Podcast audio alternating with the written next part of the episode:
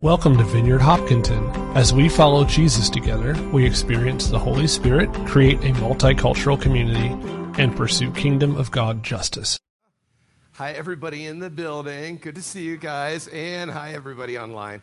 Uh, it's good to be with you today. Uh, of course, this is a little different than how we expected to start uh, the new year, but we're still grateful that we got to be able to gather together, and especially if you're online Thanks for taking this time to, uh, to worship and to connect with us this morning. And, excuse me.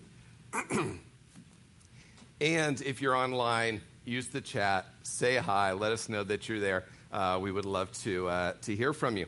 So, here's a goal that I have for us in 2022, and that's this that we would become more resilient disciples. I recently heard a podcast where they were talking about the reality that the church in America and in the West is shrinking. And so they were saying, what, what do we do to combat this, to, to grow, uh, to see more vibrancy in our churches?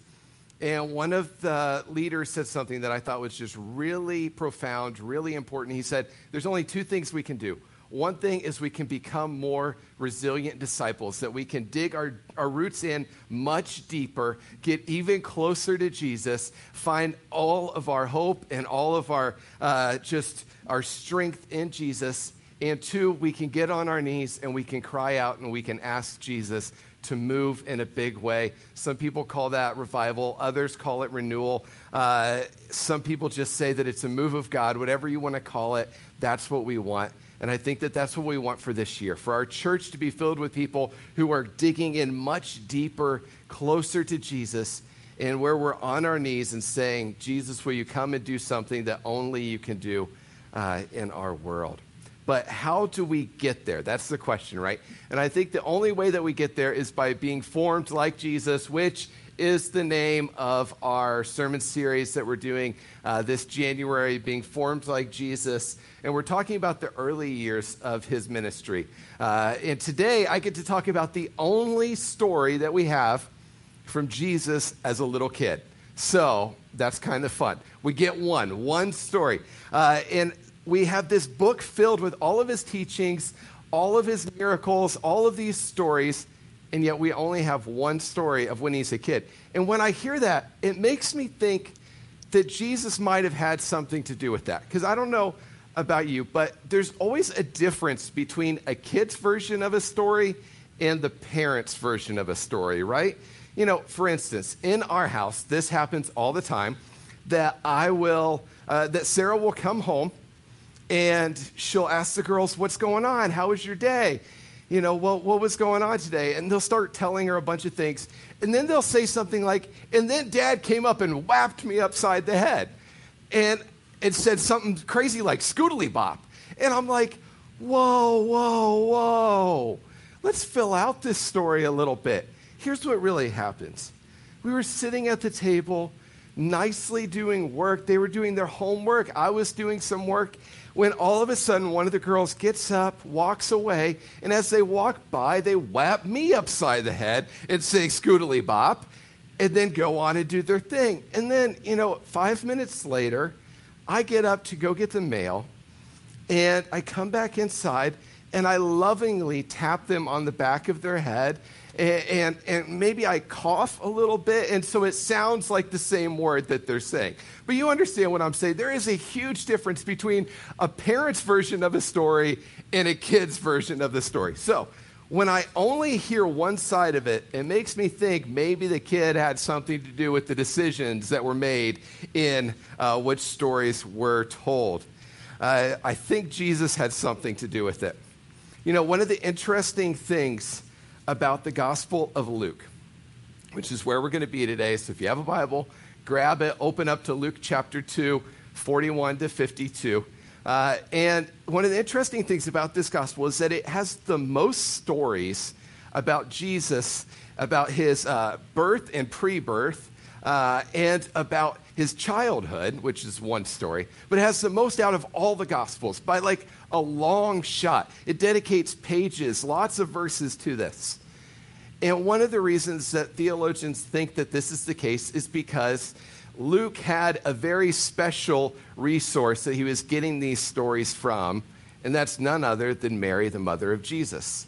So Luke's sitting there writing down stories straight from Mary about what happened leading up to Jesus' birth, about what happened after he was born. And this is what we get to read. It's pretty amazing to be able to get this glimpse into their, their home life. And I'm sure that there were many more stories that Mary could have told, maybe more stories that she did tell that Luke just didn't include. But I'm happy with this one because I think it shows us something really important, and that's this that even at a very young age, Jesus was well aware of what was the most important thing in his life. And that's that he had a deep, constant connection to his Father. That was what matters. It's a story in which he displayed a remarkable consciousness of a relationship with God as my Father. And as we go into this new year, I think that Jesus is reminding us, inviting us, encouraging us to do the same thing in 2022. To set our roots deep, to say once again, the thing that matters is our relationship with our Father. Our, father. our priority has to be to put that relationship first. So I want to pray, and then we're going to read this from Luke chapter 2. So let's pray together. Holy Spirit, we just thank you for your presence today. God, I know that we come with all kinds of things. We come with joy at having spent holidays with people that we care about. For some of us, we come uh, with the reality that we're sick and life is not feeling quite as great right now. So I just pray for healing for those who are struggling with COVID, uh, colds, flus, all the things that are going around right now. I just pray for healing for their bodies right now, Jesus. Jesus, I pray that this morning, as we dig into your word, as we learn from you as a, as a preteen, that we can really reorient ourselves, refocus ourselves on what it is that matters the most. And I pray that as we look into this next year of 2022, that we can look into it with a, a deeper and more profound connection to you as the central thing above everything else. We love you, Jesus. We, we ask for you to come. In Jesus' name, amen. Okay, Luke 2 41 through 52. Let's read this says this Every year, Jesus' parents went to Jerusalem for the Passover festival. When Jesus was 12 years old, they attended the festival as, as usual. After the celebration was over, they started home to Nazareth, but Jesus stayed behind in Jerusalem. His parents didn't miss him at first, but because they assumed that he was among the other travelers. But when he didn't show up that evening, he, they started looking for him among their relatives and friends. When they couldn't find him, they went back to Jerusalem to search for him there. Three days later, they finally discovered him in the temple, sitting among the religious leaders, listening to them and asking questions. All who heard him were amazed at his understanding and his answers. His parents didn't know what to think. Son, his mother said to him, Why have you done this to us? Your father and I have been frantic, searching for you everywhere. But why did you need to search? He asked. Didn't you know that I must be in my father's house? They didn't understand what he meant. Then he returned to Nazareth with them and was obedient to them, and his mother stored all these things in her heart. And Jesus grew in wisdom and stature and in favor with God and all the people. So it says here that three days later they found him. What I think is really interesting is that it doesn't actually say that he was missing for three days. It says that they found him three days after they started looking for him, which implies that there could be a wiggle room of somewhere around a week that this dude was all of a sudden missing and they had no idea. You know, I think we often get Joseph and Mary a pass at this point and we're like, well, you know, it was a different culture. Things were different, you know. Maybe this was normal back then, or, you know, Well, it's Jesus. You know, he's fully God and he's fully 12. Or, you know, there, you know, maybe he was really, really, I mean, he is Jesus. He was probably really, really responsible. So they just gave him a lot of freedoms. No. If my daughter, my 13 year old daughter, was missing for more than three days, you guys would not be giving me the pass that you're giving Joseph and Mary right now. We can call it what it is. This is a long time that a 12 year old was gone and they had no idea where he was. But when they found him, they found him sitting among the teachers, listening and asking. Said that he wanted to be in his father's presence. Didn't they know where he was going to be the whole time? Of course, he would be in this one spot, sitting in uh, kind of church, so to speak, in the temple, learning from the Word of God. He sought out the training that he wanted. That's what 12 year old Jesus did. Think about that. He knew where he was supposed to be, he knew he, what he wanted to be like. And so he went to the very people that he thought could teach him what he needed to learn. And he put himself at their feet so he could learn and so he could grow. He was so intentional about making it happen. You know, when I was in my uh, 20s, I went to a vineyard church in Columbus, Ohio, a large church. And I went there primarily because they had a young adult service that was like five to 700 people. So it was great. Lots of people my age, uh, lots of relationships. It was, it was a good time.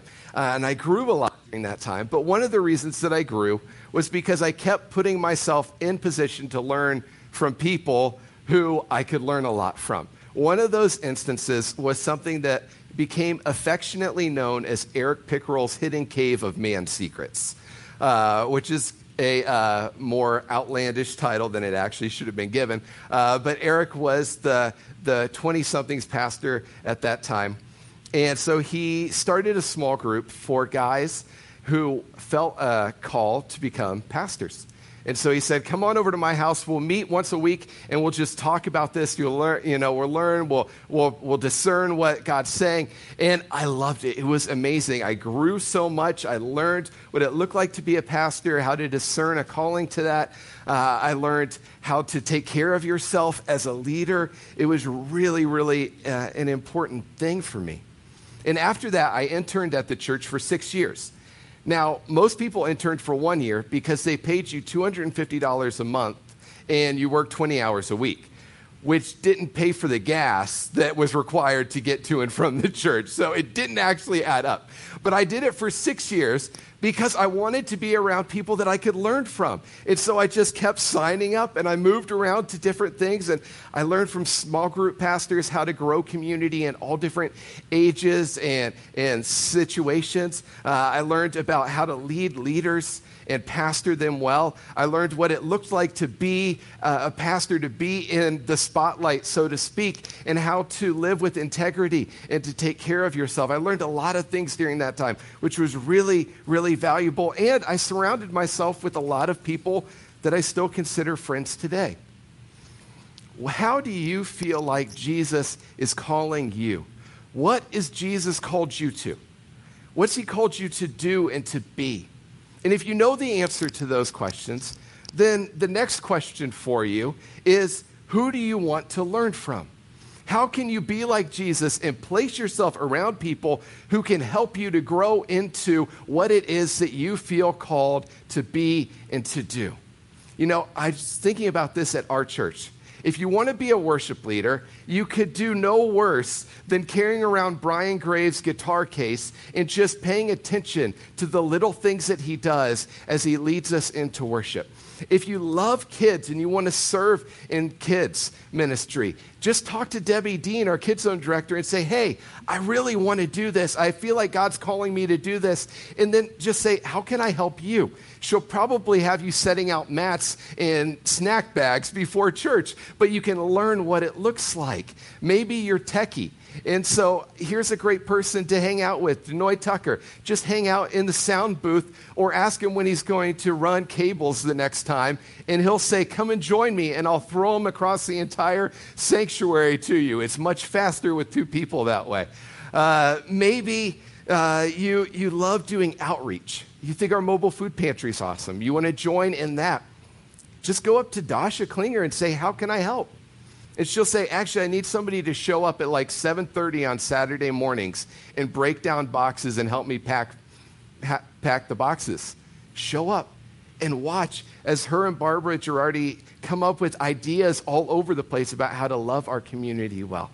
Maybe you want to do missions. You want to see the gospel preached in other countries. All you have to do to make that possible, let me tell you the, the trick right here.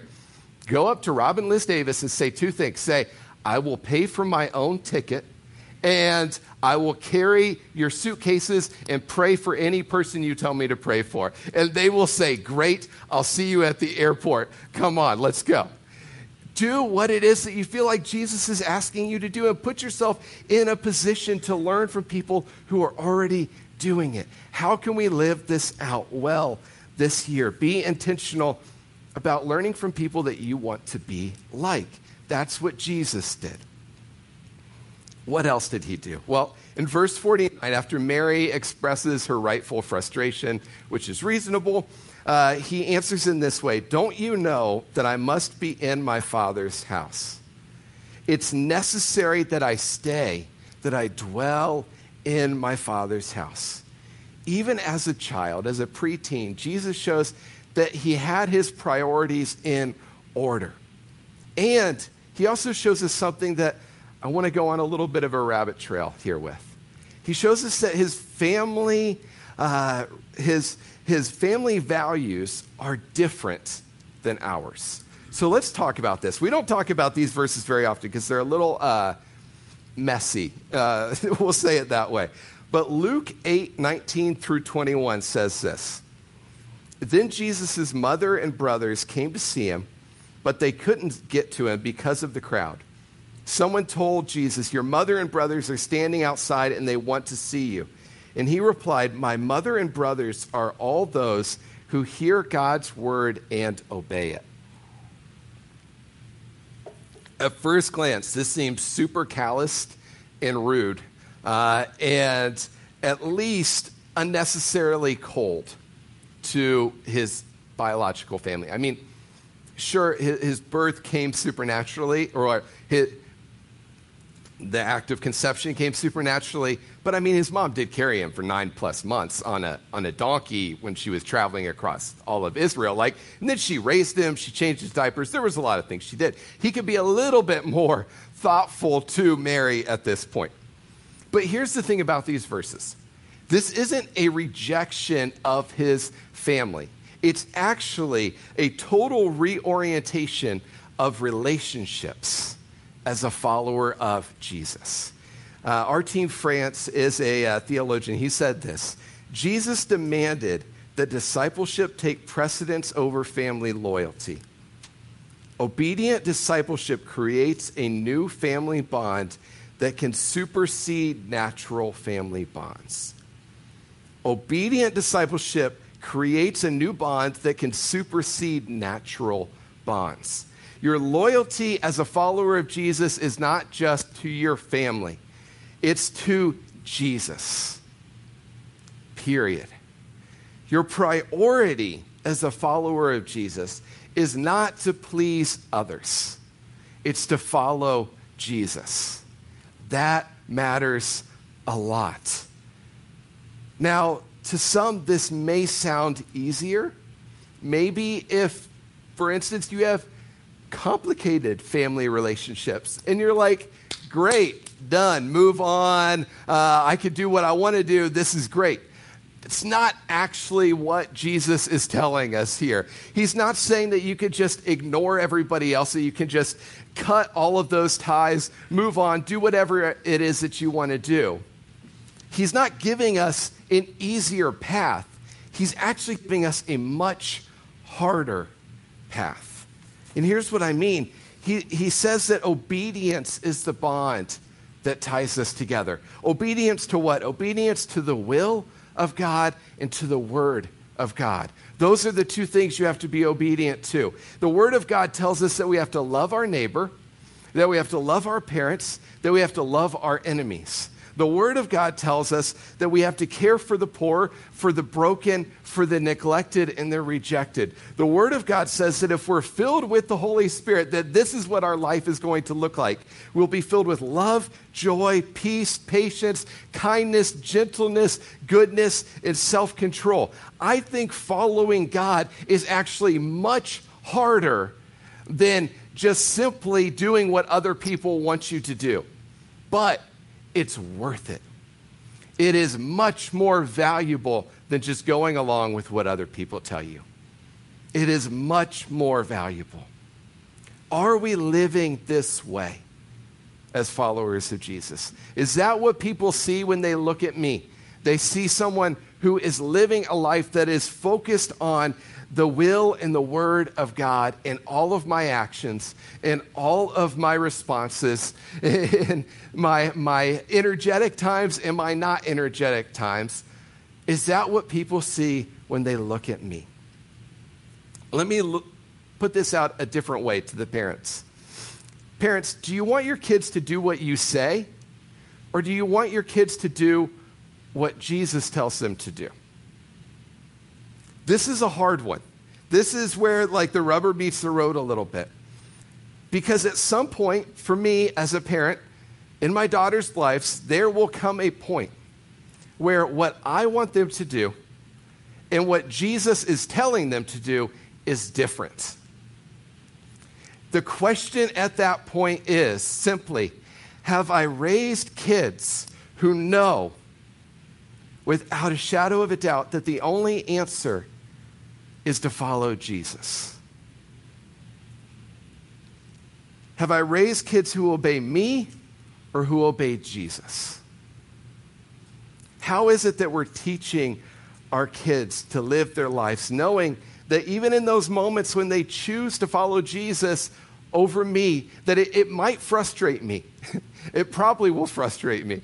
It might hurt my feelings a little bit.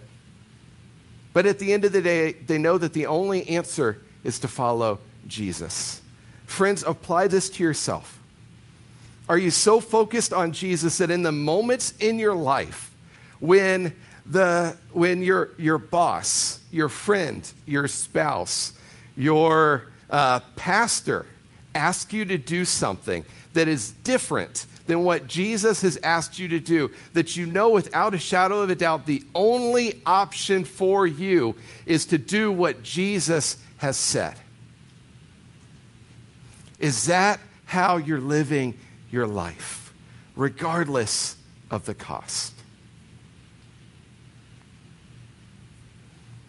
In Luke 14, 25, it says this a large crowd was following Jesus, and he turned around and said to them, If you want to be my disciple, you must, by comparison, hate everyone else your father and mother, your wife and children, your brothers and sisters, yes, even your own life.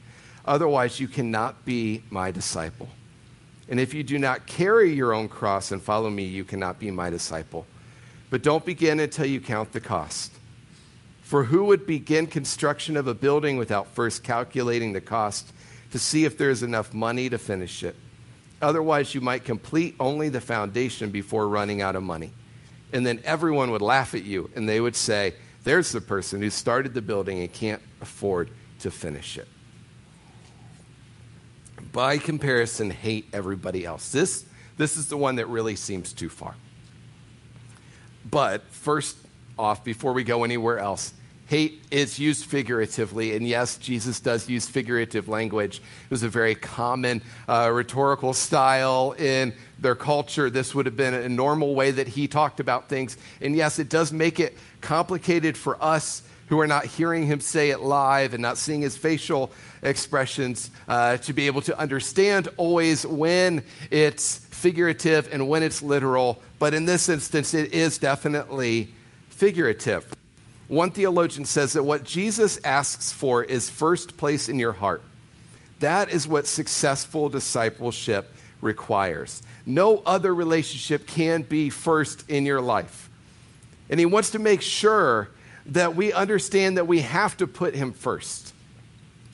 To follow Jesus means to only follow Jesus. I can't have a lineup of 10 people in front of me that I'm following. You know, Sarah, my wife, uh, my parents, people that are in like parental uh, roles in my life. I don't know, bosses, uh, overseers, all those sorts of people. I can't have this lineup of other people who I'm following, and then somewhere in it is Jesus. It has to be only Jesus. And yes, I can get advice from other people. I can learn from other people. I can rely on other people. I can love other people. But when I look ahead, the only thing that I can see has to be Jesus first and foremost, nothing else. We are following Jesus and Jesus alone. And sometimes it's hard because sometimes he says things that you're like, it, could you have said it in a better way? Like, you just made everybody leave. Like if you would have phrased it or like gently rolled it out, you know, over a month, people would have they would have come along. And I understand that. Jesus is not always convenient. He doesn't always do things the way that we want him to do. It doesn't matter. We are still called to follow him and him alone. And he says to us, if you follow me, you better plan on finishing what it is that you started. Friends, maybe this is a reminder to you Maybe you need a reminder that you made a commitment to follow Jesus. And at some point over the past few years, something's changed and you're following somebody or something else. You just walked away from the building. You walked away from the race because it was too long. The building cost too much. You just didn't finish it. And Jesus is saying to you, it's time to come back and to finish what it is that you've started. Come back and follow me. You've let things like lust or greed or laziness, sadness or frustration get in your way. Friends, the good news is, is that you can return to your Father's house, that you can place yourself in His presence. There's still time, it's never too late. He always welcomes us back anytime, anyway but you can't follow Jesus and follow someone or something else at the same time. It is not possible. So, as we end, how do we grow like Jesus? You know, it says that he grew in wisdom and favor with God and all people. How do we do that? Here's three things that I want to throw out. Here's the first one we need to allow ourselves to be filled with the love of God by spending time in God's Word spending time letting His word really soak in and sink into us, letting verses like Song of Songs 710, I belong to my beloved and His desire is for me. Let that pour over you. Let a furious longing, to use Brennan Manning's phrase, grow in your heart for more of the presence of Jesus, for more of the Word of God. When you're in this place, you'll stop desperately looking for anyone and everyone to fill those holes in your heart, to fill those voids, those lonely voids, and instead you'll find contentment in the presence of God. If you do this, you'll stop questioning whether or not you're worthy of love because you'll be so filled with love that you won't have any time to question whether or not it's even an option for you. Here's the second thing pray a lot. Prayer is essential. Relationships only happen by talking. There is no other way to make it happen. It's not crazy hard, but it does take time. And let me just say, you do have time. Even the most busy of us have time.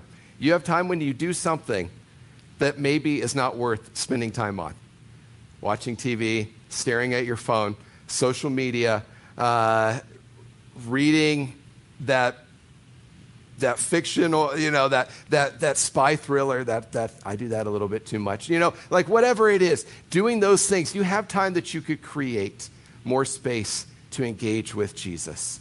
Use that time wisely and pray truths like Zephaniah 3:17. For the Lord your God is among you. He is a mighty Savior. He will take delight in, take delight in you with gladness. With his love, he will calm your fears. He will rejoice over you with joyful songs. Imagine the difference your day would have if you spent time praying for more love and less fear, for more joy and for a deeper awareness of God's just pure joy and happiness in being in your presence. Here's the third thing don't allow your failures to push you out of the presence of God. Brennan Manning, uh, one of my favorite authors, and a deeply flawed man, honestly, uh, he talked about one of the times that he returned to God from a vulnerable spot. And he journaled this thing that God told him. God said to him this Brennan, I expected more failure from you than you expected from yourself. And you always came back. Nothing pleases me more than when you trust, when you allow that my compassion is bigger than your sinfulness. Psalm 139 kind of echoes this to us. I can never escape from your spirit. I can never get away from your presence. If I go up to heaven, you are there. If I go down to the grave, you are there. If I ride the wings of the morning, if I dwell by the farthest oceans, even there, your hand will guide me and your strength will support me. Sam wants to come up. He's going to lead us uh, in a little bit of worship. Let me read just one last Brennan Manning quote because I think it just sums up this story so well. It could be unequivocally stated that the central, most important theme in the personal life of Jesus is his growing trust, intimacy, and love of his heavenly Father. The interior life of Christ was completely Father centered. As we look at our lives, what are you centered upon? What's the main theme, the main focus of your life? Are you willing to go deeper with the Father this year, to intentionally spend more time in His presence, putting other stuff to the side and saying, This is what actually matters? Getting lost, so to speak, for days on end in His presence, prioritizing Him in a different way. Jesus' roots kept drawing him back to his Father. He couldn't escape it. What are your roots drawing you back to? If your roots are deeply planted in the presence of God, you won't be able to outgrow it. You won't be able to run away from it. You will keep getting pulled back to His presence. Is that where you want to live this year? I hope the answer is yes. Let's pray. Jesus, I thank you that you've given us such great stories to be able to learn from. That you gave us this glimpse into your own childhood. This, this kind of proof that, that intrinsically there is something within us. You were fully human, and yes, you were fully God, but you were also 12. And so there was all of this going on. And yet, in that, you, kept, you knew that you had to be in your Father's presence. God, wherever we're coming from today, let us know that we have to be in your presence. That that's what matters most. That that's where we need to be. Come and, and move, speak to us as we worship. We love you, Jesus. In Jesus' name.